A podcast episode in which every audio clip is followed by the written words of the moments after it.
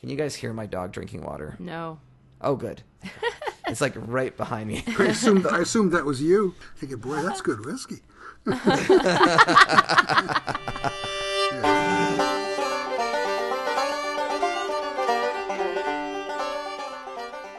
Welcome to the Whiskey Topic. My name is Mark Bylok, And I'm Jamie Johnson. and today's topic is Canadian whiskey. Now, Jamie, we know somebody that knows a lot about Canadian whiskey, don't we? We sure we sure do. It's definitely not me. It is, however, uh, Davin from the, the author of the Canadian whiskey book, The Portable Expert. Now, we were lucky enough to have Davin on the line. Davin, how's, how's it going? It's just going really well, Mark, Jamie. Yeah. Sitting here with a couple of drams of Canadian whiskey and uh, ready to raring to get going. This is great. This is great. I mean, what else could you want on an afternoon? Chatting about whiskey, having a drink. It's like, you know, it's a dream come true. Absolutely, and as as with every show, we have one whiskey whiskey each. Sometimes we go to two, depending how long the show goes. Um, so, um, Jamie, I, I I was like, Jamie, you need a Canadian whiskey. So, what did you you, you procured a Canadian whiskey before I the did. show? I ran out and got one. Because shamefully, I didn't have any in the house. Um, but I grabbed a bottle of that uh, Canadian Club, the 100% rye, because I I've had it before and I really enjoyed it. Um, now it's my first pour out of the bottle, so you know I'm trying to make a little dent in it so that I can really tell you what it's like. But it's you know it's uh, uh, I really like this rye. I've actually given it as a gift to someone um, in the states who's a big whiskey guy, and he's a he's a bourbon lover, and um, he was a little nervous because 100% rye isn't you know it's not exactly the easiest sort of grain to work with, and it, you can you can screw up rye pretty great. So um, he tried it, and I was so nervous because I didn't even try it before I gave it to him. Like what idiot! And he loved it. So I was like, yes, excellent. So he was very nice and gracious, and and he really enjoyed it, and uh, I'm really enjoying it too. I'm, I'm finding it has that great balance with that spice and uh, a little touch of sweetness. I'm I'm a big fan. Now, uh, Davin, uh, before we introduce your drink, Jamie made a great point. Um, do you buy into this? Because I, I do. I, I do that. The first pour of the bottle is usually not the best pour of the bottle. Like I've, I've always, when I started buying whiskey early on, my first pour was always kind of like, "Mm, yeah, I don't know, it's okay. And then it's usually when that liquid goes kind of below the neck that I really start feeling the whiskey opens up. Do you, uh, do you buy into this? Because I don't know if there's any science behind it. I just know that it's a thing. I don't know if there's any science behind it either, um, but I do know that uh, some whiskeys are much better at when the bottle's getting down a little bit. Uh, you know, I'd be happy to pour uh, most whiskey straight out of the, you know, the first dram would be good. You take something like 40 Creek Evolution, though, and that becomes an entirely different bottle when about a third of the whiskey is gone. It really interacts with the with the air and it really evolves in the bottle. So it depends on the whiskey. I, I know I like the, the smell you get when you pour the first the first dram, but uh, uh, I can see what you're saying. I, I, it's not something I've really thought about, except for you know a few whiskeys that get better. Like some Islays get much better as they go down, and then they get terrible when they get towards Terrible. the bottom. You know. Spoken like a pure-feeded whiskey drinker. You don't, you don't want that Islay staying around for too long uh, once it gets near the bottom. Um, yeah, I find that I always found the whiskey, the first pour, a little like tight, a little like like it's just too condensed, and I I find generally, not always, but generally. Uh, second, third pour, it starts to loosen up and it has like more character. Um, but again, I, I don't. I mean, I guess maybe a little of extra oxidization or whatever in the bottle, or the little bit that takes place. Um, I don't know if that makes a difference, but I, I do find that um, that happens. Um, so, Davin, uh, what are you drinking today? I figure you've got a pretty interesting Canadian whiskey. Yeah, I've got a good I've got a good collection of, of whiskeys from all all around the world, um, and I pulled out two, and I've poured a dram of each. The first one is um, Forty Creek Three Grain. It's a whiskey that hasn't been on the market for a while. I think it's a really outstandingly great whiskey. It's rich in you know the nutty barley notes, and it's also got a fair bit of rye in there, and it's got a lot of body. So you can tell he's used a bit of corn in that as well. The other one I've got in front of me is a whiskey from Highwood Distillers uh, in Alberta. It's called Thunderbolt Thunderbolt Rye, and uh, it, the label says "Tie everything down." So uh, we'll just have to see how that goes. I tried it a little while ago, and uh, I quite enjoyed it. So I'm, I'm going to try it again now. So, uh, but if we're talking about the first dram from the bottle, can we go back to Jamie's Canadian Club 100% rye?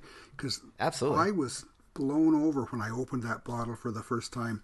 It is so fruity, and it, to me, mm-hmm. to me, this smells like Canadian Club, and I really, I really liked it from right from the beginning. I have to admit, I've probably gone through not quite a case of that, but a lot of bottles of Canadian Club 100% rye.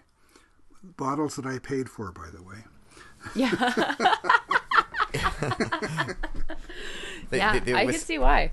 Yeah, absolutely. I um I think the and you had a hand in picking out the 100% rye. Uh, Is that correct, Davin? I believe you were involved in the selection process of a flavor profile. Apparently, I was. I certainly wasn't aware of it at the time, but um, uh, I got a, a note from them once saying, uh, "How would you feel about uh, visiting our lab?" So I went and tasted some whiskey. So I did. I, and uh, we tasted a whole bunch of whiskeys, and we just talked about them. We didn't. Uh, you know, there was no keeping notes and scores and things like that. We just talked about these different whiskeys, and uh, some of them were were uh, a lot of them were 100% rye whiskeys. A few of them were some whiskeys that I had already tasted and written notes on and things like that. And uh, then uh, afterwards, they said, "Oh, we were we were trying to choose a, a whiskey to to bottle, 100% rye whiskey to bottle.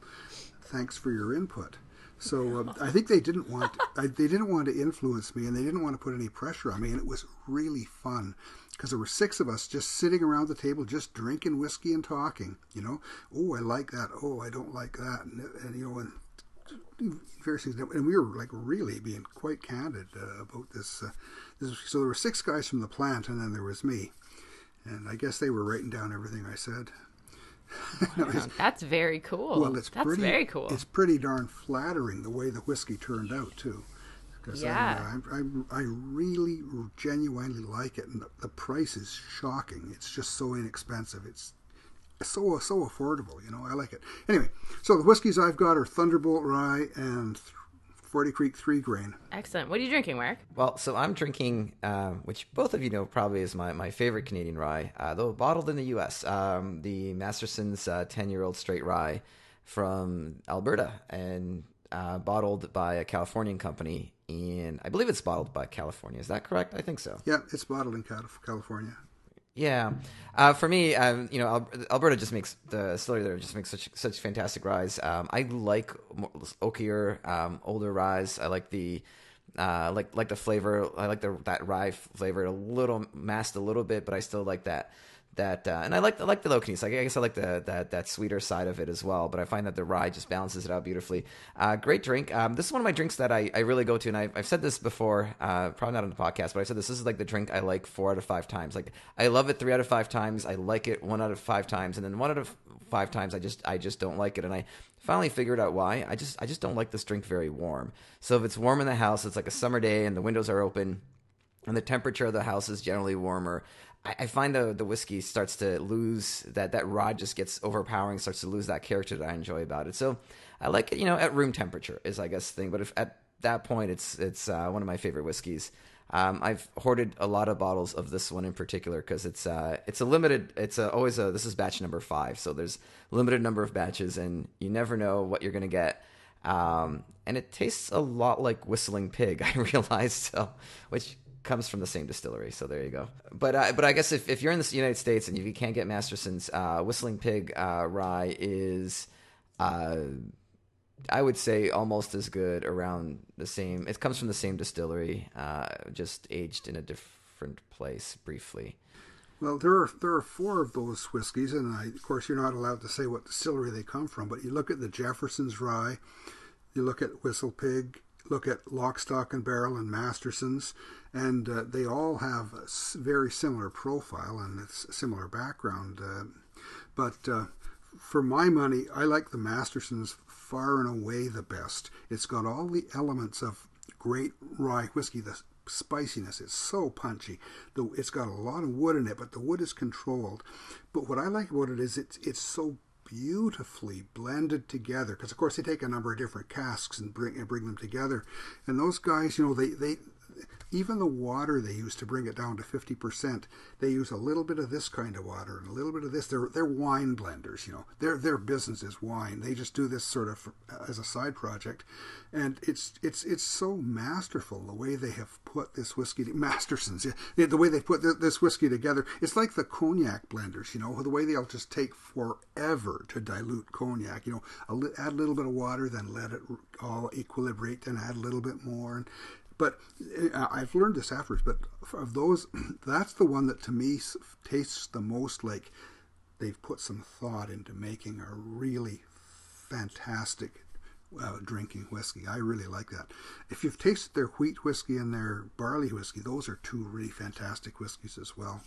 The barley whiskey is especially good, but honestly, it takes a while for some people to warm up to it. But it's really outstanding. So, yeah, I think Masterson's really leads the pack on uh, on those whiskeys. Yeah, and I, I have a deep respect for um, their their just and their, their bottling and the presentation. Like it's just it's a complete package. Mm-hmm. Um, oh, yeah. Um, you don't want to, you know, sometimes you don't want, you, you want to pour a whiskey for guests that has an impressive bottle and you want to pour them a good whiskey. Um, that sometimes gets a narrowly, you know, narrows down on how much whiskey you can pour. But uh, uh, great looking bottle and um, and just a fantastic whiskey that I've uh, generally have had very good results with pouring for others. Um, yeah, absolutely. How available is it here? Because I don't see it every time I go shopping. So, is it uh, tricky to get a hold on in Ontario, the Mastersons?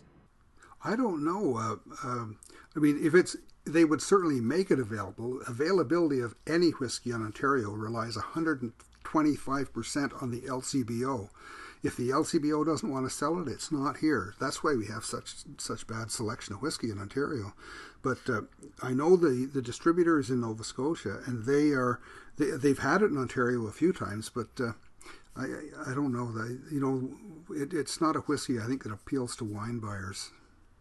Yeah, it's um, it looks like there's a couple of bottles left. Um, there's more of the barley uh, right now because that was introduced recently. In the United States, it's not generally available at um, at liquor stores because it, it is intended to be kind of like a mo- more boutique wine. Hey, you're buying wine here, have some whiskey. Um, so it is, you know, it is in that that category. I've but I have seen the Mastersons in the United States as well. Uh, last time I was there, so it's it's around. It's it's not un, it's not like highly unavailable. It's just um, it, it is a little harder to find.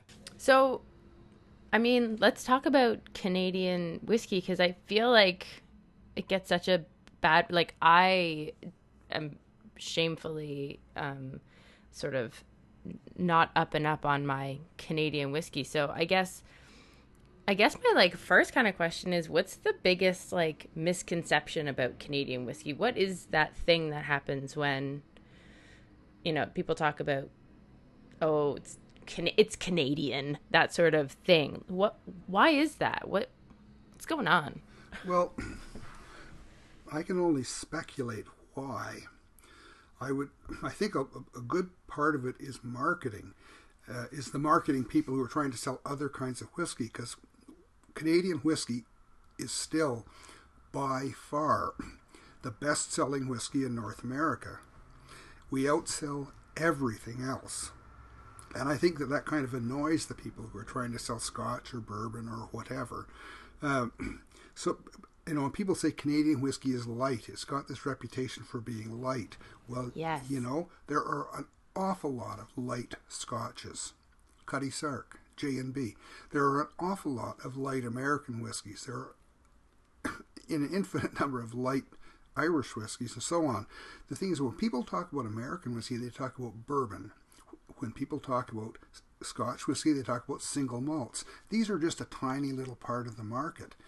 But when people talk about Canadian whiskey, they don't differentiate, and we haven't differentiated the, the connoisseur quality whiskeys from, you know, the the ones that you know really are the bread and butter of Canadian whiskey. but when you, you look at, at how much whiskey we sell, people the other day, someone the other day asked me, how come Canadian whiskey has such a bad reputation? And I said, I think you'd have a very hard time convincing the people who sell Canadian whiskey that it has a bad reputation because it outsells everything else they've got in their shops. So uh, uh, I think that maybe there, uh, to some degree, the you know people who have got into the single malts have had some disdain for every other kind of whiskey, included, including blended scotches. And this is based, I think, a lot on just not knowing. And and now, you know, bourbon is very hot now, and of course, it, it should be. It's so, some of this, these new bourbons are so fantastic. It's unbelievable. And again, people seem to want to select a certain kind of whiskey and say that theirs is the best because that says something about them and everything else is not quite as good. Now, Canadian whiskey went through a long period when we were making light whiskey, and and when that's what why people wanted it. But there's also the, the fact that Canadian whiskey is made a little bit differently. There are you know two whiskey streams. There's the, the real rich, powerful whiskey that we call flavoring whiskey, and then there's the base whiskey. And the base whiskey we distill to a fairly high uh, ABV so the purpose for doing that is to remove all the fusel oils, so then then you bring it back down with water, and you get a whiskey that is a little is a lot lighter because it doesn't have the stuff that gives you headaches in it anymore, and and then they blend these two together. You know the the, the the whiskey that's made from the uh, high ABV spirit and the whiskey that's made from the low ABV spirit, ABV spirit, and this gives a whiskey that is maybe a little bit unfamiliar especially to bourbon drinkers. I mean, bourbon, there are a lot of congeners in bourbon that really are, you know, fairly harmful. But you, you never drink enough that they hurt you. But in Canadian whiskey, we've, we've tried to take out a lot of the, of those the fusel oils, especially amyl alcohol and things like this. And uh, so, and I think a lot of people they want their whiskey to be the best, and a lot of people they just they don't want to to learn about other kinds of whiskey. So I don't know if you're like me, and you and the first Canadian whiskeys that you tried were the cheapest ones you could get, then you would say Canadian whiskey's not that great. But if you did the same thing to Scotch and tried, and the, the only Scotches you drank were the cheapest ones you could get, you'd think Scotch was no good either. And the same with American whiskey. If you only bought the bottom shelf American whiskeys, you wouldn't like whiskey. So it's kind of a, a, a, an unfair comparison, uh, comparing Canadian whiskey writ large to this tiny little portion of the American whiskey market, straight bourbon, or this tiny little portion of the Scotch market, uh, single malt Scotch. So I think it's, uh, it, it, it, it's, it's comparing different things, really. Yeah, Davin, I think you made a that's that's a great point with uh, with that regard because um, you're right. Uh, the the first sip, I mean, this tequila has the same problem, right? Because chances all are when we were young, we all had really bad tequila, and then we've you know categorically said tequila is a bad drink, and then you get into higher end uh, tequilas where it is more of a craft, where it is more of a you know science behind it. Um, and I think if you compare it to American whiskey, um, I guess Canadian Canadian whiskey is more about the, that blending process towards the end because they have uh, different whiskeys that have been distilled at different levels, uh, aged at different, whether new or, or old oaks. There's a lot more that happens before bottling, whereas in American whiskey, you distill it. It's basically the same mash bill number one or mash bill number two or your rye, mash bill. Um, you barrel it and then you work on the conditions of the warehouse to define how that whiskey is going to taste. In Canadian whiskey, more happens before bottling um, after the barrels get uh, after the whiskey comes out of the barrel. I, is I guess a good way of saying right. Uh, actually, that's you said two things that really are, are you said two things that I really want to remember and, and tell people later. The tequila thing, you're right. I've had terrible tequila. I've had some tequila that's so awesomely good, it's it's unbelievable. And you know, it, so so yes, you're right. Get whatever you're drinking, whatever you start out drinking, get the good stuff.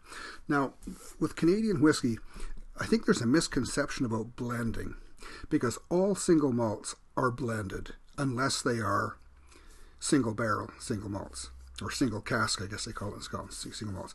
And when they blend uh, a single malt whiskey, there is a formula, there's a recipe. It's not just throwing a whole bunch of barrels together. It's so many of this kind of barrel, so many of this age of whiskey, so many of this kind of barrel. So there are real recipes for making those single malts that you buy. And if you'll notice from year after year after year, these malts generally taste pretty much the same because they do use that recipe and they'll alter it a little bit from one year to the next because each year the grain gives a slightly different flavor to the uh, to the whiskey. So uh, the, the, there's that. It's the same with bourbon. Bourbon is all blended whiskey. They they take so many barrels from this part of the warehouse, so many barrels from this part, so and this and so on. And again, it's done with a recipe, and they taste them to make sure that you know if this if they had a really hot summer, then the, the older whiskey will taste different, and so on. So they or pardon me, the, the higher the whiskey higher in the in the warehouse will taste different. So these are, are blended as well. Now Canadian whiskey. Uh, we talk about it as being blended. This is really the American definition of blending because most Canadian whiskies, it's it's really done the same way as single malt Scotch or bourbon. The, the distillery makes whiskies and they but, but it's it's all one distillery generally putting them through the same stills they make just whiskey that's got nothing but rye in it, or almost nothing but rye. They make whiskey that's mostly wheat, whiskey that's mostly corn, and you know, and whiskey that's mostly barley. And they and then they they age these separately in different kinds of wood, so they can e- emphasize the grain flavors uh, of the individual grains and and get the best interaction with the best type of wood and then they bring them together at the end so the americans blend the grains before they put it into the to the mash, and the Canadians blend the grains after it's mature whiskey. Generally, with Canadian whiskey, all of the different components of the whiskey are all made by the same distiller, the same people in the same distillery. So it's really, you know, you because they use different, the grains, uh, mature the grain whiskey separately, they call it, they say they're blending it and putting it together. The, the, the uh, the uh, Americans call it batching because somehow they, you know, blending is supposed to be a bad thing. But in Canada, we try to control the different elements and, and let each one reach its peak before we bring the fla- all the different flavors together. So I like to call them single distillery whiskies. If you look in Dave Broom's uh, World Atlas of Whiskey, he talks about single distillery whiskies. In fact, if you any of the recent uh, books uh, from the top writers talk about Canadian whiskey as single distillery whiskey because it's really no different than single malt except it uses different grains, and it's really no different from from bourbon in that both bourbon and Canadian whiskey uses a mixture of grains. We just they blend before uh, distillation, we blend after. It's so funny because for some reason in my head, I'm I I think about Canadian whiskey and I think about like flavoring. Um, and when you're telling me about distilling, you know, each of the grains separately and aging them separately, I don't hear any of of that, which makes me think that you sort of you have these like you said the bread and butter sort of whiskeys that have really sort of skewed what are like thoughts about Canadian whiskey. And I always think, well, bourbon, it's, you know, it, there's all these rules around it. Um, you know, it has to be new oak, it has to, you know, no flavoring added, no coloring added, whatever. And I, I've just got this notion that Canadian whiskey kind of adds flavor. We're allowed to add flavoring, so why wouldn't you add flavoring? And and it seems like that maybe isn't as common or sort of not as uh, prevalent as maybe I think it is. Is that fair? Oh well, Jamie, I'm I love that. First of all, because there are two misconceptions there. First of all, straight bourbon you cannot add flavoring. But in American whiskey, you can add flavoring, and they generally do add flavoring, and they use artificial flavorings. They use any kind of flavoring at all. And most of you take a look at Templeton Rye. They talk about their their uh, their uh, proprietary flavoring that they add to make that rye taste the way it does. And you know, but you know, so, so yes, they use flavoring. In Canada, we we have have a whiskey that we call flavoring whiskey. It's really it's bourbon or it's 100% rye, or it's 100% wheat whiskey, or 100% corn whiskey, or something like that. So that we introduce the word flavoring, and then people automatically start thinking of all these wild artificial flavors. However, in Canada, we can add some uh, non whiskey spirits. So we can add a small amount of cognac. We rarely do, but we could. We can add a small amount of sherry. We rarely add sherry. Sometimes we will add Paxarette, which is a, a, a distillation of sherry, and but whatever we add, it has to be a spirit, and it has to be aged for at least two years in in wood. So it's a little bit different than, than people's general conception. They hear the word flavoring and they think Kool Aid or something like this, you know. But that's yeah, not, or like I picture like a vat of syrup, like or something like that. That's what I think. Yeah. but there, well, I know there there might be a, something like some places have used a very tiny amount of prune wine. Prune wine uh, does add some some uh, chemicals to the spirit, like sotolon, which really makes the whiskey taste old. But you know what most people don't know is that Scotch single malt whiskey routinely almost without exception, until 1990, was routinely flavored with Paxarette. They would add about a, a cup of Paxarette to the barrel. Before they called it reconditioning the barrel, but really they were just throwing flavoring in, to, and then they would uh, they would put the spirit in, and so that spirit would be, would taste mature in a matter of weeks. Of course, they've been mature forever, and as we know, the number on the label is the age of the youngest whiskey in there. So even today, some of these old Paxarette laced whiskies are being added to single malts to keep the, the, the flavor up. So uh, it, it's kind, it's really quite complicated. When you get into this, you realize that there are so many things that people do to flavor the whiskey, to add extrinsic flavor to the whiskey. Right now in, in single malt, they use wine casks, but people, most people don't know, or, or actually they, they choose not to believe, is that there are six or seven liters of wine soaked into the, to the staves of a dry wine cask. A dry wine cask will have six or seven liters of wine in it. This is called in drink wine. In drink wine you put the alcohol in there and this stuff comes out and i'm telling you it doesn't take a matter of days before you've got lots of rich color in that and so and you bring all this and you bring all this flavor out of the wood and it's really it's just adding wine you put it on a you know do a chemical analysis of it it's going to say that's got wine in it it doesn't say whiskey though that's wine and uh, so there's a lot of things that that, that uh, go on behind the scenes. And it's not that they're trying to trick us or fool us or deceive us. It's just that when you get down to the marketing people, they really they have to have a simple story to tell. They have to have a simple story because there's that 1% of people out there who will just keep hammering and hammering away because they just don't understand. So they give them a simple story and they and that that keeps most people happy. So making whiskey, I mean, we hear about these three ingredients, and that's first of all, yeast is not an ingredient. There is zero yeast in whiskey. There's lots of, of uh, chemicals in whiskey that are produced by yeast, but that's no different than the things that are produced by the still. The yeast is a processor, just as the still is a processor, but the yeast is 100% of all of the yeast is removed during distillation. And so uh, they, they come up with these stories that are easy for people to understand, and they're frankly they're they're as much as almost anybody wants to know. But if you really then start you know scratching away at it, picking away at it, there are lots of things about whiskey that we just we would never know if we didn't ask. So flavoring, no, we don't add uh, we don't add uh, artificial flavors to Canadian whiskey. We will add flavor in whiskey that we make in that same distillery. We will add some foreign spirits. Part of this is because we get a huge tax break if we add American spirit to Canadian whiskey. The tax break comes because there were some uh, spirits producers in the States who were really suffering badly.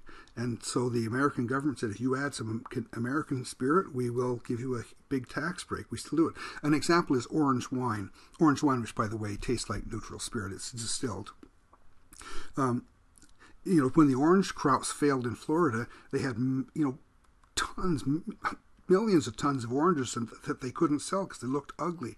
They made spirit out of it. They got the Canadians to buy it. It has no flavor. They add it to their whiskey, and the Americans give them a big tax break. But this stuff is it's expensive to do this, and they don't do this with the high quality whiskeys. They only do this with the bottom shelf whiskeys. If you're shipping two tanker loads a week of Canadian whiskey to the States, you can afford to do this. And, and the tax breaks are enough to make it worth your while. But for the low volume whiskeys, a whiskey that's only selling five or 6,000 cases a year, it's, there's no point in, in, in doing this. It just adds another expensive step. So there are many, many misconceptions about how Canadian whiskey is made. Most Canadian whiskey is made just as you would imagine Scotch is made or bourbon is made or whatever. It comes into the distill one distillery, produces all the components, puts them together, makes a whiskey and ships it out. That's that's far and away the the uh, the, the most common way. Yeah, I, I, struggled a lot with this while writing the whiskey cabinet because it was a tough topic to cover, um, mostly because a, a, lot of the focus of my book ended up being how different rules, uh, either cultural sets, either that were laws that were brought about through through culture and history, or um, rules based on you know marketing, how these laws and the cultural aspect of these laws affect the final outcome of the whiskey. And in you know, in a lot of ways, you know, whiskey when it's first started out was really more like gin. It was really distilled, and then people would add herbs and other flavoring to the whiskey to make it taste better because it was essentially out of the still, barely aged, and they needed to flavor it somehow. Uh, and then we got into barrel aging, and that became, you know, another step in the evolution of what whiskey is today. Um, I think that those are great points of, you know, if I could just summarize that, that's a great point. With Scotch, you don't have um, a legal way of inserting wine or sherry into the bottle. But when you do age scotch in, or you finish scotch in sherry casks or in wine casks, you are adding wine to the bottle. It's just that it's going to get there. It's a little more romanticized. It's not, you know, you're not just like pouring it in and done.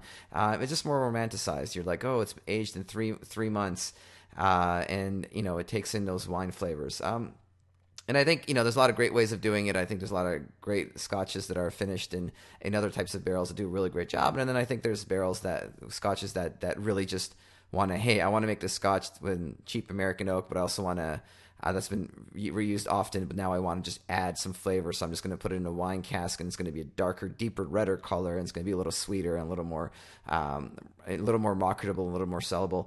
Um, so that that's definitely a big thing. And then yeah, you go to American the American whiskey industry, um, unless it says straight something like rye or bourbon on that barrel, um, you can literally add syrup, like two and a half percent of rye. And there's such a thing in industry called rye flavor, where they'll just take uh, something very similar to what Davin said. It was uh, like a very high proof whiskey um, that's relatively clean, and they'll add flavoring of rye, and then they'll bottle in a cool bottle, and they'll say, "Hey, here's your rye, and you're going to pay sixty bucks for it." Um, so yeah, I, you know, I mean, that's just kind of the, dark side of the industry in in some respects. But I think uh, when I was doing when I was writing the book, I came to the conclusion that you know Canadian whiskey, um, we the the additives that have been done in Canada are well thought out. So I guess an example is uh, if you buy one of those uh, American bourbons that have had flavoring added to them, it doesn't quite taste like whiskey. It just doesn't, and uh, we'll we'll have a future show about this because I, I, have a lot of thoughts on this, and uh, but it just doesn't taste like whiskey. It tastes like something slightly different. Um, whereas Canadian whiskey, uh, by law, has to taste like whiskey. The, the, nice thing is the Canadian law says, um, blah blah blah, do stuff, this that and the other thing must taste like whiskey which I think is, uh, you know, and and that's a good good thing, right? It, we're not tasting a fake product, I guess is what I want. I, I think it's a good thing too. I sometimes I get a little bit uh, exasperated with all these laws, and because people think these laws are somehow there to make the whiskey better. And these laws have nothing to do with making good whiskey. Nothing. The quality of the whiskey isn't even considered when they're making up these laws half the time. Now, Canada was the very first country in the world to have a law requiring that whiskey be aged. And the reason they put this law in place was so they could drive the nuisance distillers out of business. The nuisance distillers were the small distillers who weren't really that good about paying their taxes.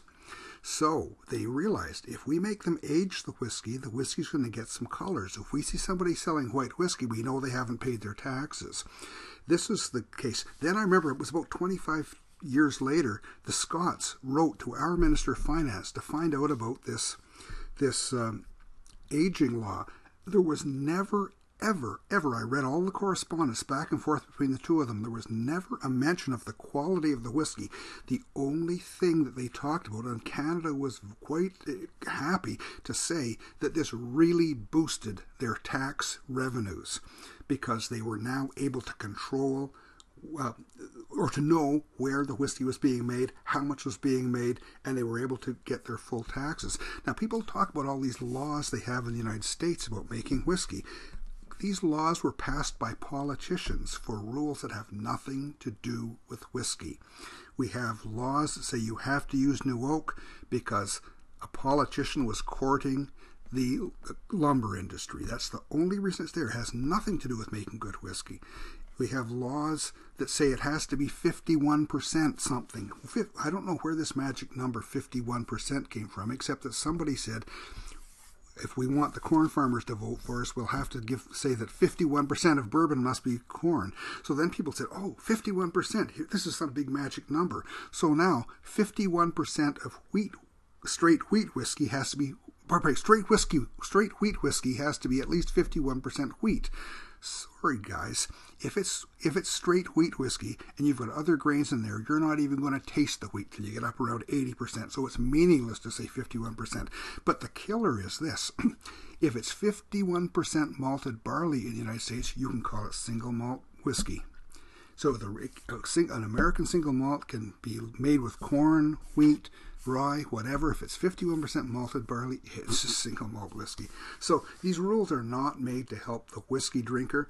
But the marketing people get these, and it's like making the best of a bad thing. They make they take these rules and they say somehow this makes our whiskey better. Let's say this makes our whiskey better. Let's think of ways that we could say that.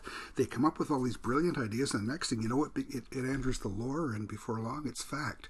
But the reality is, these rules are not made to help the whiskey industry or the whiskey drinker.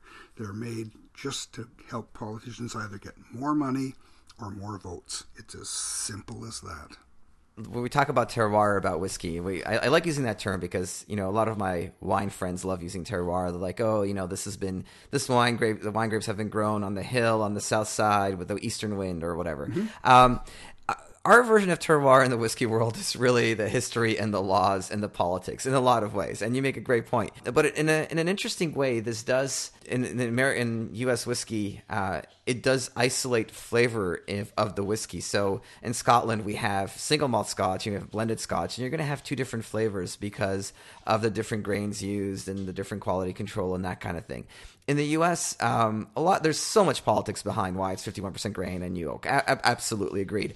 It does restrict the the makers if you want to call it straight bourbon or just bourbon it does restrict what they can create but on the other hand they're producing really fantastic whiskey within the confines of the law canada is such an interesting place because there are so few rules here and yet the rules in some ways are stricter than let's say U.S. whiskey, not as strict as straight bourbon, and yet um, somewhere in the middle. But it allows for a lot of creativity, and it makes sense because Canada had this. There's a rich uh, history of making whiskey in Canada and of the ways we've made whiskey, and there's a lot of positives to every country defining it differently. I think when I was doing research for the whiskey cabinet, I what I conclusion I came to is like there's some BS behind all these rules, and there's maybe some BS behind disclosure. Because personally, I would just love more disclosure. I would love to have more disclosure on the bottle. Um, and every time I approach anybody in this industry and say, "So why don't you like include the fact that you add sherry or you go to America, why don't you include that you add, you know, rye flavoring to the bottle? The answer is always the same. Well, the consumer won't understand. So I don't like that answer. I think it's a bad answer. Um, but I, but that's the answer because the consumer won't understand. Fine. But there's also a lot of good that comes from this as far as, um, you know, in the States, New York high proof bourbons probably would not have New York high proof bourbons if it wasn't for those laws. In Canada, we really have such a diverse range of whiskeys that um, are hard to explore. Uh, some of our best whiskeys sell out really quickly. They come up and they disappear. They're sold out. Um, you really had it like when Alberta launched the Alberta Premium 25 and 30 year old whiskeys. Americans drove up the uh, drove up past you know into the Canadian board ju- into Alberta just to get that whiskey because it cost eighty dollars or fifty dollars.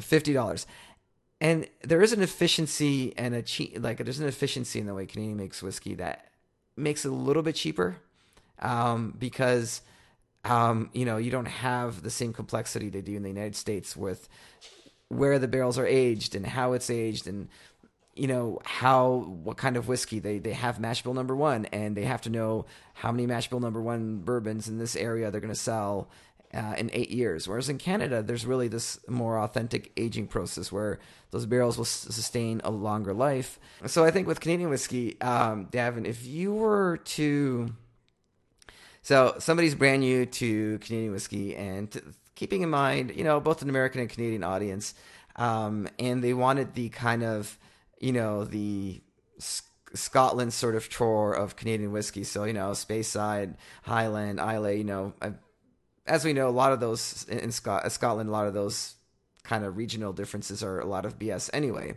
Uh, but if you wanted to give you as somebody a uh, tour of Canadian whiskey and the ranges, what would you what would your picks be? Well, I, I think you kind of uh, grasp that in your introduction, uh, Mark, in that there's a huge range of flavors within Canadian whiskey.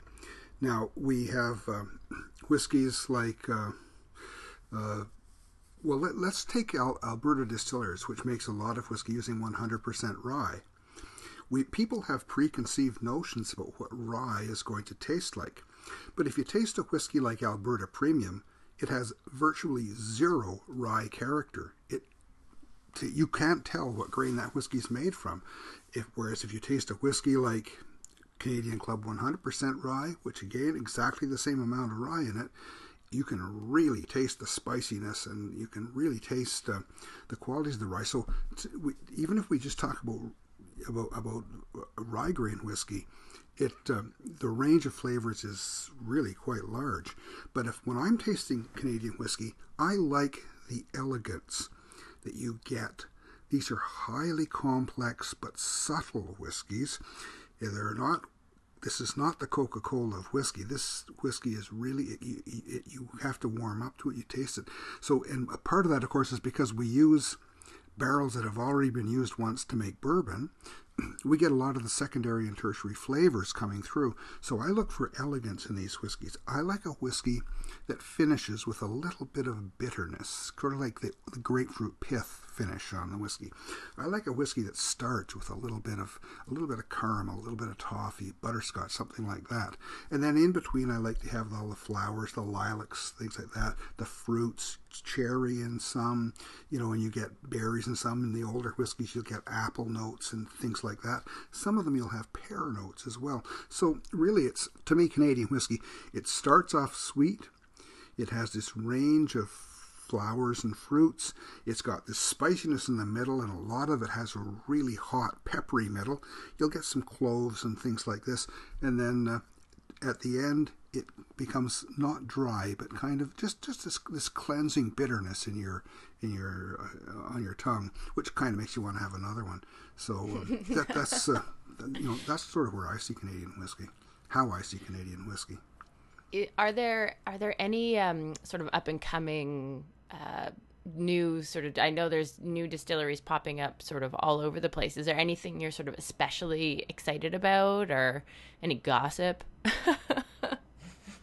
we love gossip on here. If you, we, we love to have the fir- the scoop on what the what the best new up and coming Canadian whiskey is going to be if you're allowed to say it. No, no, no, no, no. I'm just trying. I'm trying to think because there's so much happening right now. It's a bit. Well, yeah, and this is a. This is sort of. I I feel like bourbon is sort of. I, we might be coming to a, a moment where it's you know either at its sort of apex and then we're going to see this. Uh, I, I feel like rye is really going to be stepping up uh, in the next little while. It just feels like people are, you know, uh, bourbon um, sorry, distilleries that are very well known for putting out bourbons are now introducing rye into their mix and and I think that that's it's sort of the the exciting new thing. I went to Dillon's um, and they're they're sitting on some stuff right now. Um, so I think rye is ready to make its um, its big. It's gonna be you know prom prom queen soon. It's gonna be in the spotlight. So, yeah, anything, any, any well, uh, yeah, I, I, like what's happening with with uh, I like what's happening with with Canadian rye. I think that. Uh, you know, people talk about the rye revolution and the rye renaissance and all this, and they're they're talking about American rye. And uh, what most people don't know is that for every one bottle of American rye sold, 240 bottles of Canadian rye are sold. Canadian rye totally dominates. And the thing with the American rye makers is they'll make rye for 10 days of the year or five days of the year, and the rest of the year they're making bourbon. They don't really, they haven't really mastered uh, making rye on a regular basis. It's a pain in the neck for them. Up here in Canada, we make it every single day. You know, so our distilleries are, are forever making rye. I think that, and you, and you see things like Whistlepig, Canadian rye whiskey, which is really very popular, and they're, you know, they're, it's it's driving a lot of the American rye revolution. You see things like Masterson's Mark, which you love, which again doing very well in the states, because when the, you know, when you get to the bottom line, they just don't have a whole lot of rye down there. When you look at the sales graphs of of whiskey sold, American rye sales are so infinitesimally small that they don't even make a blip on the graph. They don't even show on the sales graphs.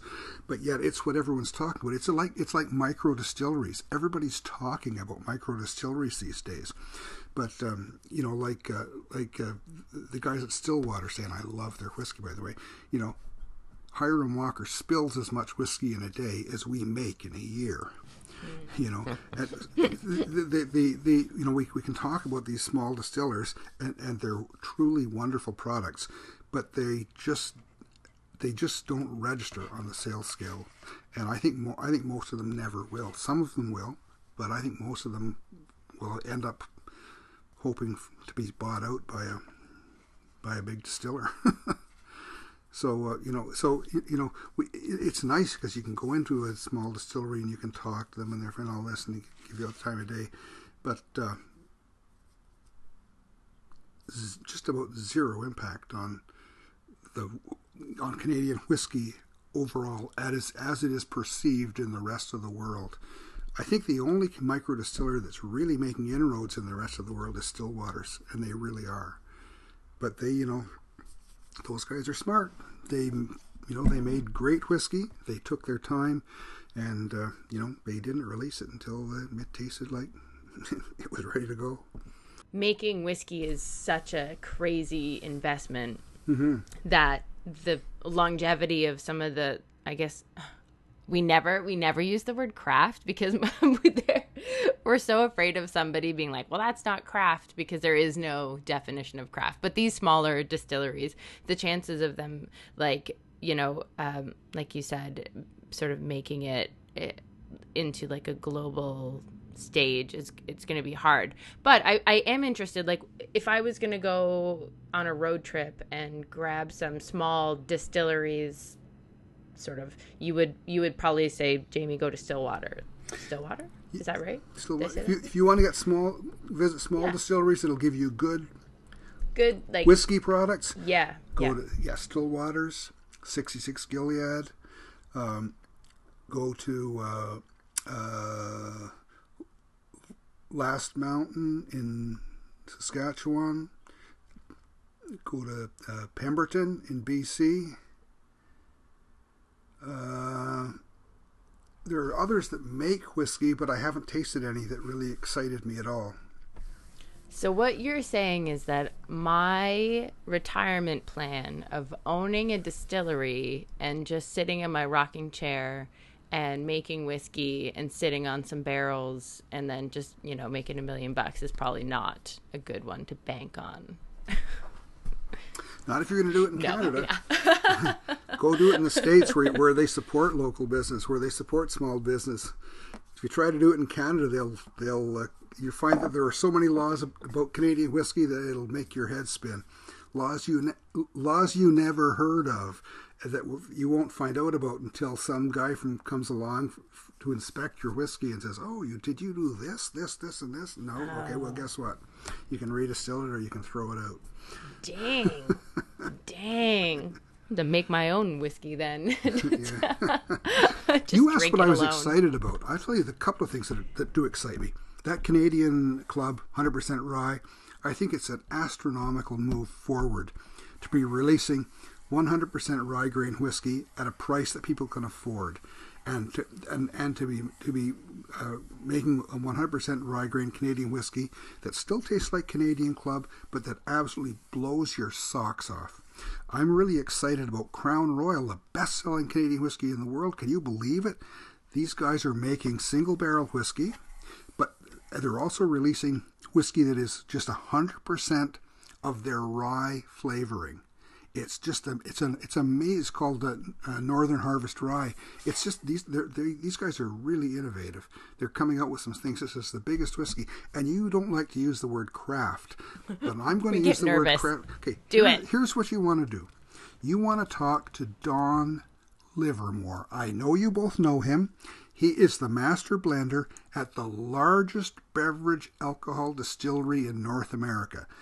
Don Livermore makes more beverage alcohol than anybody else in the on the whole continent, and he is a true craftsman. He is a craftsman like you wouldn't believe. You got to see this guy smelling the corn when it comes in when it's delivered. He smells it with his and it puts it in his hands and smells it. He's smelling every blasted thing. He's tasting it every day. He's got a he's got tasting panels that are tasting all this all every step of the way they're tasting it blind. And he's a guy who will honestly years down the road take take it back and say, you know what, this is not our quality, and he will redistill it or get rid of it. If you want to see a real craftsman, if you want to see a real craftsman really doing his job, you talk to Don Livermore because that guy, he is making finely crafted whiskey. Beautiful whiskey, and the market is telling him that he's doing the right thing because his whiskeys are every, everyone who tastes this whiskey just raves about it.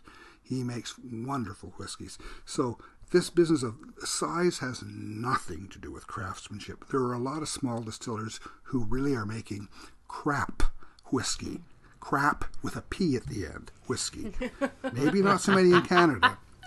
And if, as soon as people bring the word size in, you know this has nothing to do with the quality. This is all about getting the market, cornering the market for themselves. Okay, the, there's more craftsmanship in the big distilleries than there is anywhere in, uh, in, in, or in many of the small stores. Now you talk you talk to uh, the people at 66 Gilead Craftsman again. You talk to the people at Stillwater's Craftsman again. But you talk to this guy. Now listen, Don Livermore. He smells the tr- the waste that comes out of that plant. He looks at it to see what color it is, and he smells it. So he can so he knows what just was put out of the plant the day before it's I'm telling you, people who think size have, has anything to do with craftsmanship, they just don't understand what a craft really is. So uh, I, I, have zero patience for these guys who try to say if you make more than fifty thousand barrels a year, you're not a craftsman. Yeah, I I think Don. Um, yeah, I mean Don uh, Livermore is really the the future of whiskey makers. He's you know achieved. Uh, he's got a bachelor of science in microbiology. He's completed a uh, uh, PhD in brewing and distilling. Like he, um, it's this, it's this old world meets new world where you have someone that lo- you know loves whiskey, knows whiskey by instinct and and and by sense and by taste. Um, and then also knows whiskey by through science and education. Um, and and you know, name I mean, name a distillery, a big distillery right now, and they're they're likely being led by somebody that's a huge, enormous amount of knowledge in the actual chemistry uh, of making whiskey, but also has that instinct and that sense for being around whiskey. Um, Davin, you, you, mentioned Don Don Livermore, uh, Doctor Don Livermore, I guess. Yeah, Dr. Don Livermore. I always want to put PhD at the end of every time I say his name. Um, what whiskeys? Um, so if somebody wants to uh, taste a true um, like original of what he's brought to the market, because um, also a relatively young guy, right? He hasn't been doing this for very long. Um, at, at, his position currently, that is, as a master blender. Um, I celebrated his 18th year in the business with him and we toasted with a whiskey that was made on his first day as a whiskey maker. Listen, yes, he's got a, he's got a lot of education and training. There's no question about that. But what he really brings to it is he's got the perfectionist personality of an artist, and he honestly he, he, he he he just it just has to be right. It can't be good enough. It has to be right. And this is why this is real craftsmanship. Now, if you want to taste the some of the of the Wiser's whiskeys that are being brought out nowadays, you will taste uh, Dr. Don's signature on these. New wood. He's using a lot more new wood. You taste the, the 2012 red letter or the 2011 red letter. You taste um, taste uh, um, Wiser's legacy Wiser's Legacy was was developed by, by David Doyle and Don together, but it's Don's whiskey now. You taste lot number 40. Don really has got his signature all over lot number 40. Taste Pike Creek. T- taste the Canadian version of Pike Creek and the American version of Pike Creek. You can't they're they're they're wonderful whiskeys. They're these are whiskeys that he's got his signature on, and believe me, they are really good. Why the new Wiser's eighteen year old? That's getting more towards Doctor Don's whiskey. A lot of that is still uh, still David Doyle's whiskey, but yeah, the, but uh, yeah, if you taste the the new Corby's products, the new Wiser's products, you're tasting Don Livermore's work.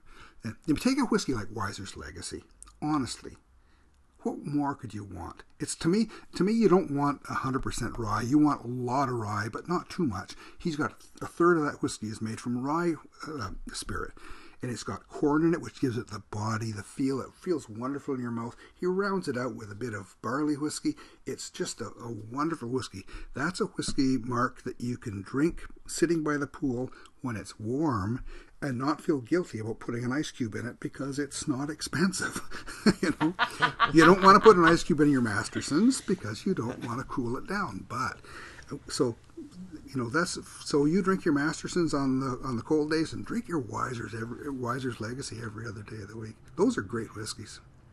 I love that you said that because on the very first episode of this podcast, we were doing a test between uh, ice cubes straight or uh, warmed up glasses and and um, I, I, ended up taking a uh, Masterson's and putting an ice cube in it. and It made me very sad. Yeah. yeah. All, all, for the purpose of science, but it still made me very sad. You were using warmed glasses.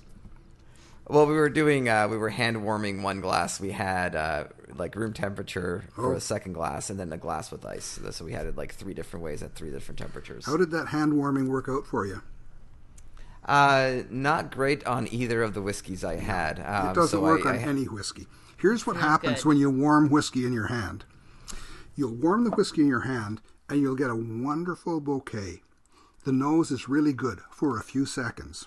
But then all of those chemicals that have re- evaporated are gone, and the whiskey in the glass is flat as can be. You know the way they distill whiskey. Every different component of that whiskey distills at a different temperature, evaporates at a different temperature. And when you put your hand on that glass and warm it up, some of the really light, beautifully flavorful elements of the whiskey evaporate right out of the glass into the nose. It smells wonderful, but they're gone. You can smell them, but you will never taste them again because they're gone. They're in the room. Warming the glass in your hand is a, it's, it's a wonderful bar trick to make any whiskey smell great. But if you're drinking the whiskey because you enjoy whiskey, really all you're doing is ruining a beautiful dram. I, I, it's lovely that you said that because I wrote an article about like uh, glassware swirling and, and all this other stuff around around this topic, and I thought I was being quite dramatic because I said, you know, once you swirl that glass and and all the everything evaporates, it's gone. It's gone forever. You will never taste that flavor again. It's just gone and um, and I thought I was being very dramatic about that. I'm I'm glad to hear somebody else use the same very dramatic tone of like once those flavors of it's gone. Um, and and I and the only reason why I like warming the glass make can make sense if you're constantly tasting that liquid because it does change. And uh, some people, I usually say if you if you want to water down your your whiskey, maybe warm it first. See how it changes when you warm it. Maybe it'll it'll calm it a little bit. Mm. Um, but yeah, either way, swirling, warming, it's gone. Jamie, there you go. Jamie, very dramatic. We're Dav and I are being I, very dramatic about this, but once it evaporates, it's gone. The I flavor's think gone. It's so funny how many people, when I go to an event, uh, tell me to swirl, and I can't get behind. I just can't get behind it. Now that I've, I just uh, I can't get behind it. I can't. You can't get behind it. Do you know what the benefit of swirling? Swirling is fantastic for getting everybody to look at you. but I'll tell you, what's the point? You know, swirling. You're, you know, it, the wine people they love to swirl their wine in their glass because then they look at the legs. Okay, That's right. legs don't work in whiskey. Someone who tells No. you to look at the legs in whiskey doesn't understand how glass is made. Whiskey is at least whiskey is at least forty percent alcohol. Right. There are about twelve different chemicals that are used to make glass, and they're used in different proportions depending on the quality of the glass.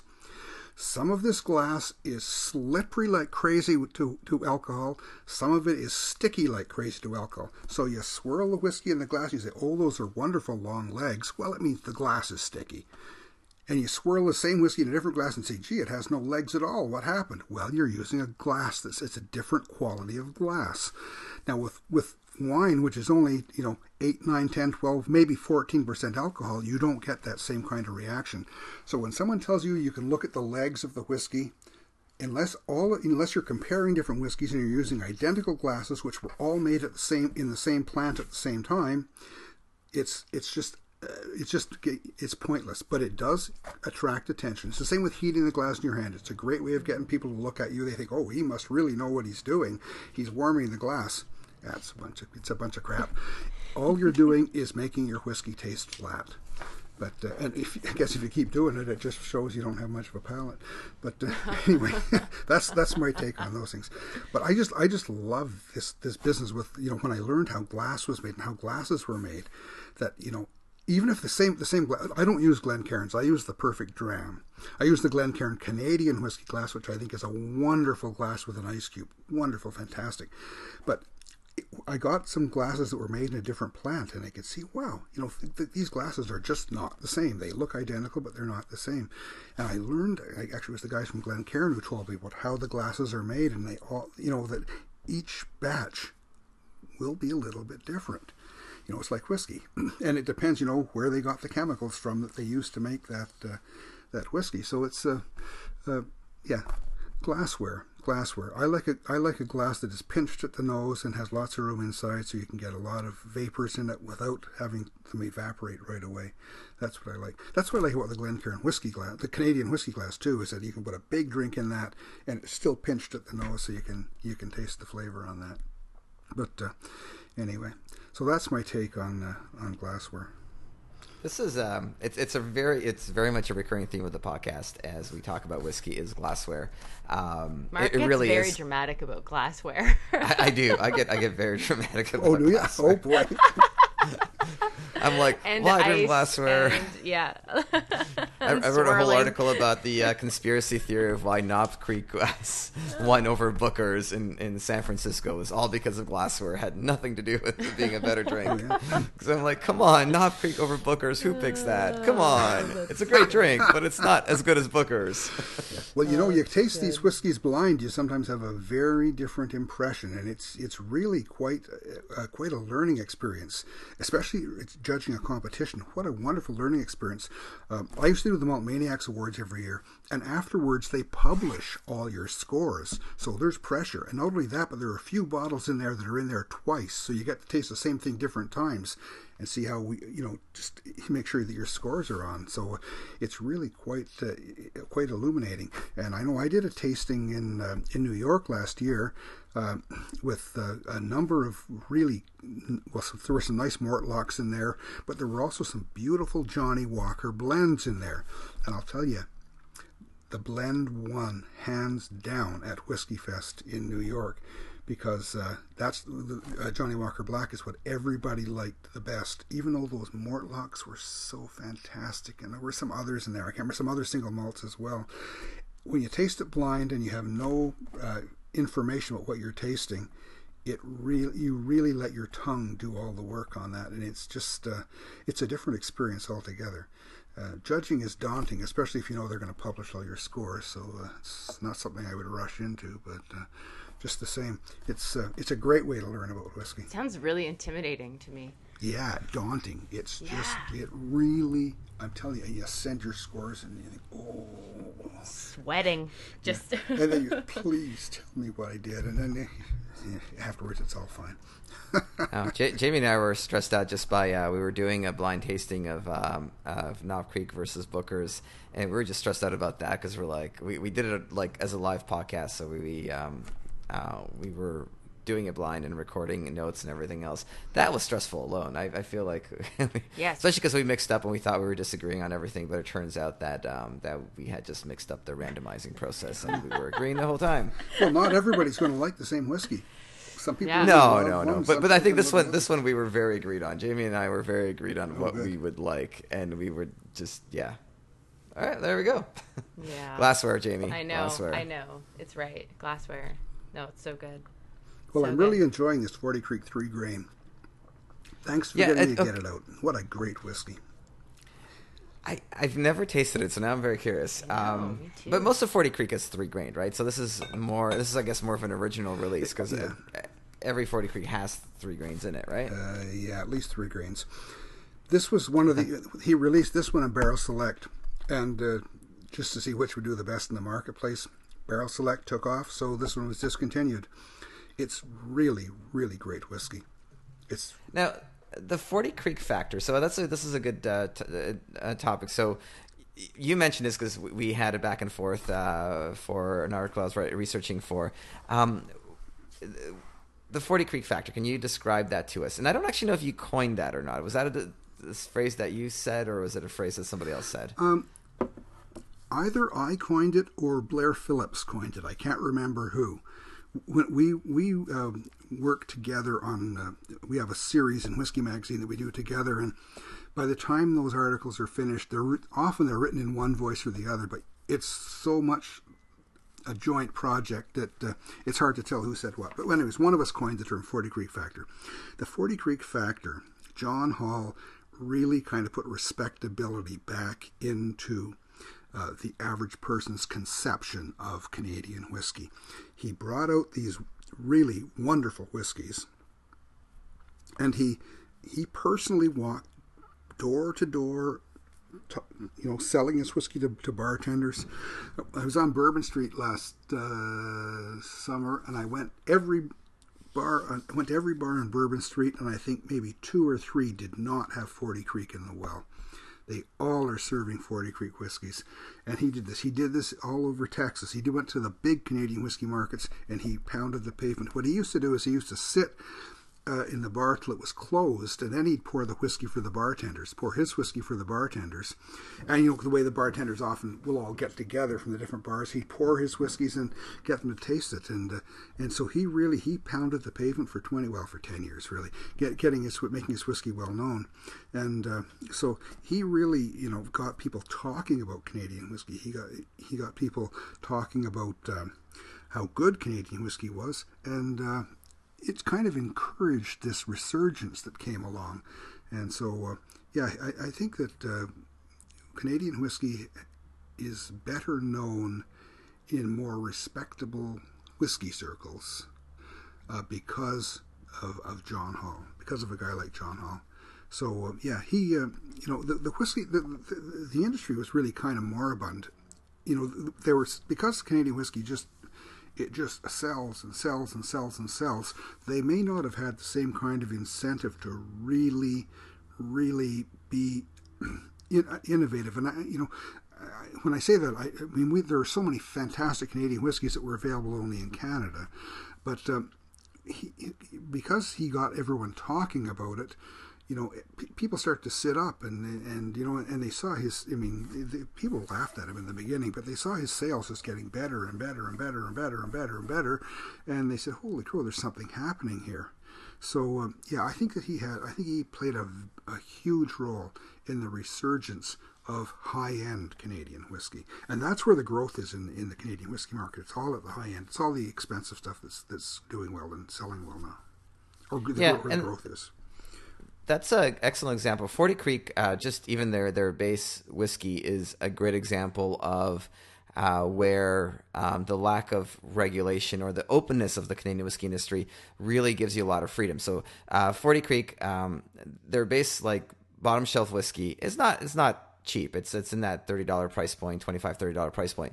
Uh, by American standards, not cheap. By Canadian standards, it's a great price. Um, but the the whiskey has is basically made of give or take. You know, I'm using a roundabout, but a third corn, a third barley, and a third rye. And it's aged separately in barrels. Uh, each barrel is charred differently based on the grain that's used and uh, blended together, um, aged seven to eight years, give or take.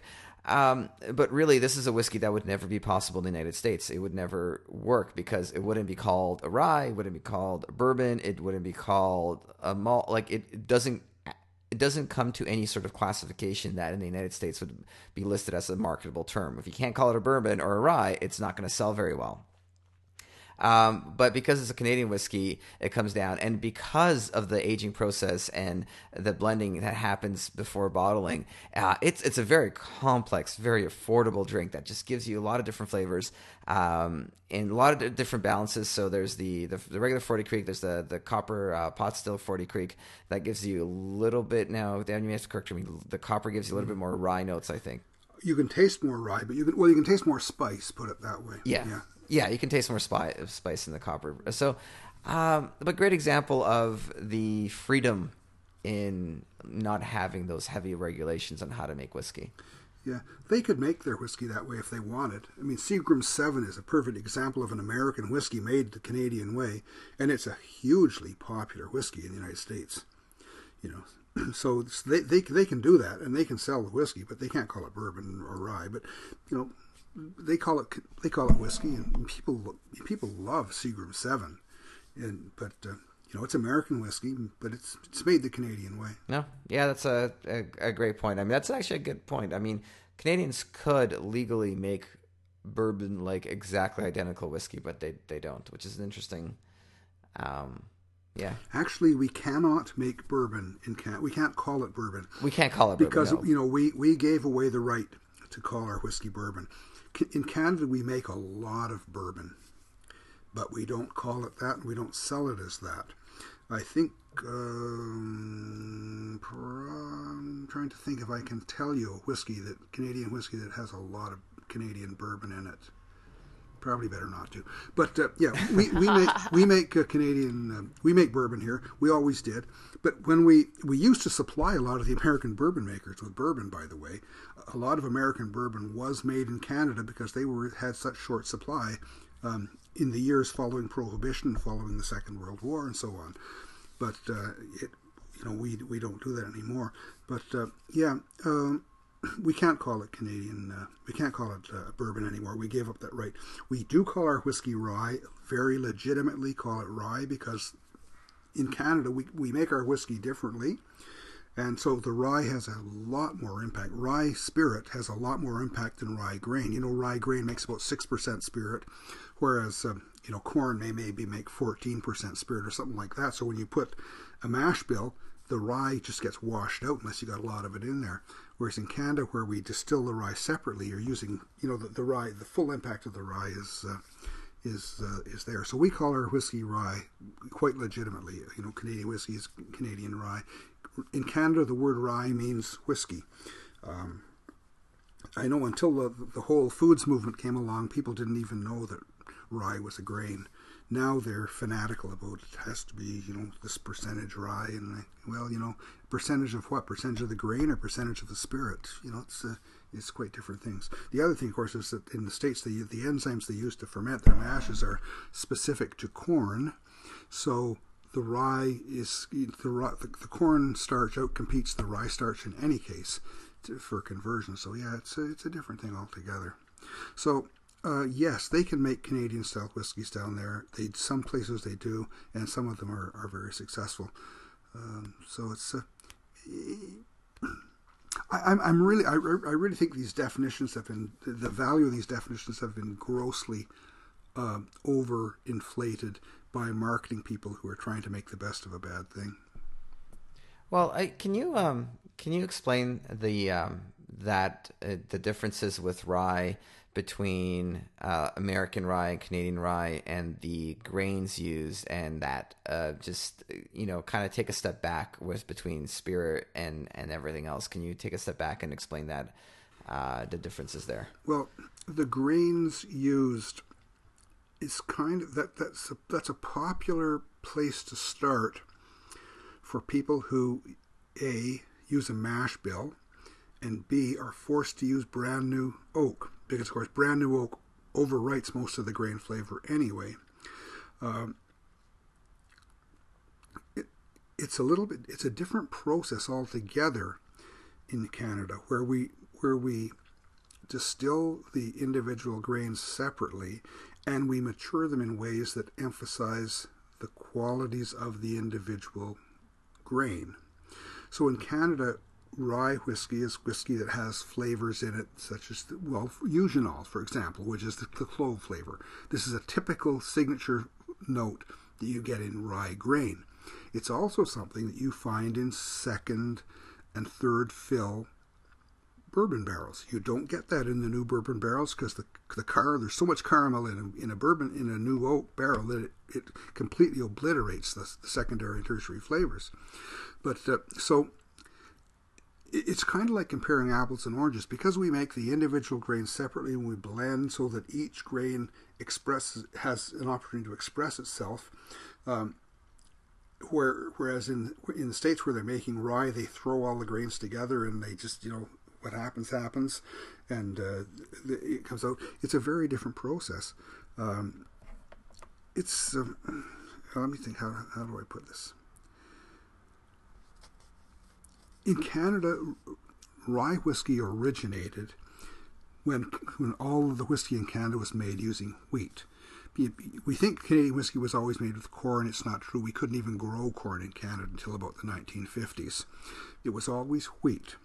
Now, rye was not a popular grain crop even in the beginning. Rye, they used rye to open a field up because it grows anywhere, but wheat is what the farmers were growing. And the whiskey makers were making whiskey out of wheat.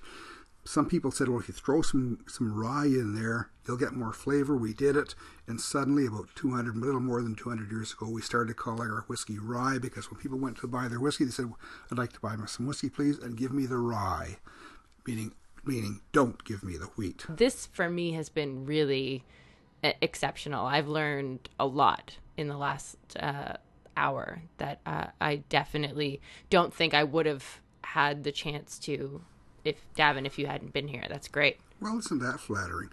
You know, uh, Mark, you were talking about the grains and and how the grains contribute. And I, I rem, I'm reminded of something that Dr. Don says all the time. Don't ask how much rye, ask how it's distilled. And uh, if you want to take my, the example I used earlier, Alberta Premium, which is 100% rye but just does not in any remote way taste like rye whiskey, American rye whiskey. If you want to take that and compare that with a bottle like, well, Collingwood 21 rye whiskey or Canadian Club 100% rye, which really emphasizes the rye. Now, you, you can talk about the rye grain, and this is something easy for consumers to understand. However, there's a, there's a whole lot more that goes into making rye. There's the, the selection of the barrels, there's the use of new wood, and things like this. So, uh, uh, yeah, there's more to it than just making rye. Now, you say you've learned a lot, Jamie. Let me give you a piece of advice. Avoid Please. Scotland for as long as you possibly can, because you'll go over there and they'll tell you how things are made, and uh, it's so simplistic. It's it it doesn't serve you well because then you think you know how whiskey's made, and really go on the bourbon trail. Learn I love how, the bourbon trail. It's my favorite. Learn how whiskey's really made, and uh, it's uh, it's a very different thing. And the other piece of advice I'd give new people: mm-hmm. never, ever, ever read Wikipedia it is so wrong. hmm. So where should we go instead? Go to a book. Read uh, Dave Broom. Oh, of course, you have to buy my book. But go to. Well, I was gonna say. I was gonna say, like, obviously. yeah, well, you know, buy the buy Canadian whiskey, the portable expert. But no, seriously, Dave Broom's World Atlas of Whiskey is a fantastic book, and I think, frankly, if I'm going to be honest, Mark, I think your book is a pretty good, darn good place for people to start as well. I I like that uh, that book. I I've read it and I think it's very approachable and it's really good if people really want to get a good overview of whiskey and how it's made. So uh, I think you know you've got. Uh, two authors here who can contribute to your whiskey knowledge, say. and Dave Broom is absolutely he is the number one whiskey writer in the world, without question. There's nobody even comes close to him. he's just so much background knowledge and history in Oh, his yeah. books. It's it's really incredible. And um and and Davin, your book on um where flavor comes from in whiskey and how you taste whiskey and that that that to me is my favorite chapter of your book. Your, your book is excellent. Um but that I've never seen the deconstruction of whiskey and flavors as in depth as um, I have in Canadian whiskey. So that's a fantastic, uh, fantastic book. Definitely recommend it. Well, thanks for saying that. I got that all from Vicky Miller, who makes Black Velvet. She explained that to me, and, and she and she did not ever get exasperated. So uh, I have to thank her for that. That's great. I was gonna say, I'm Yeah. sitting, I'm sitting on here as like a newbie with like two authors. It's like it's pretty, it's pretty good to be here, guys. It's good. It's good. Just learning as much as I can. yeah. Well, just trust your nose, because you what you smell is actually really there. You can't be wrong. Mm-hmm. Yeah, yeah, and you know, if if I guess if I was gonna learn about something new, whiskey would probably be the best one. No, that I think the um, and I think you know it does come down to what your preferences are. Um, but but you have to stay step away from the labels, and well, I don't have to. Actually, screw it. If you want, if you love labels, go for it. I mean, I think we all uh, we all have our favorite pair of jeans that we wear because of the label, right? Um, but I think it's um, which is why we constantly promote blind tasting. Just bl- taste your whiskey blind as, as best as possible, and um, and and get an idea for what you were like. You mentioned Johnnie Walker earlier, um, Johnnie Walker Black. Um, really great whiskey. It just Isn't it? every time, um, every time it's such a fantastic go-to whiskey that um, probably doesn't get as much credit as it deserves because it's everywhere. Um, literally had it on the plane on a flight to Austin. I'm like, this is great. this is perfect. Yeah. It's, Charlie, it's what uh, you needed on the plane. Charlie Yeah. MacLean told me it was his favorite whiskey, but he oh he told me not to tell anybody. I don't think I'm going to edit that part out, Davin. I got to tell you. I, I knew you wouldn't. Listen, I've had a thunderbolt and two three grains. You can I'll say anything you want me to. So good. Maybe we should start the podcast after we've had drinks. Maybe that's how we should start doing it. Maybe it should be like we've we've already had these whiskeys. We're not sipping them while we're podcasting. We've already drank them. And let's see how it goes, everybody. No, it's good. It's good. It's good. All good. Don't do that. it's a bad idea.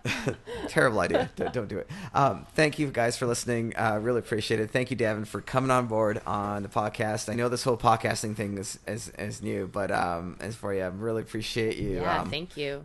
going through the process of launching QuickTime and other things. I'll not be able to do that again. So if we ever talk again, you'll have to help me again. Thank you for having me, Mark and Jamie. I really, I really enjoyed it. What a was great such way a to pleasure. do it. What a great conversation. It was great. It was it's I learned so much, you guys. This was great. Awesome. so thank you very much for joining, Jamie. Thank you as always, Davin. Thank you so much for coming on board. We'll talk to you guys next week.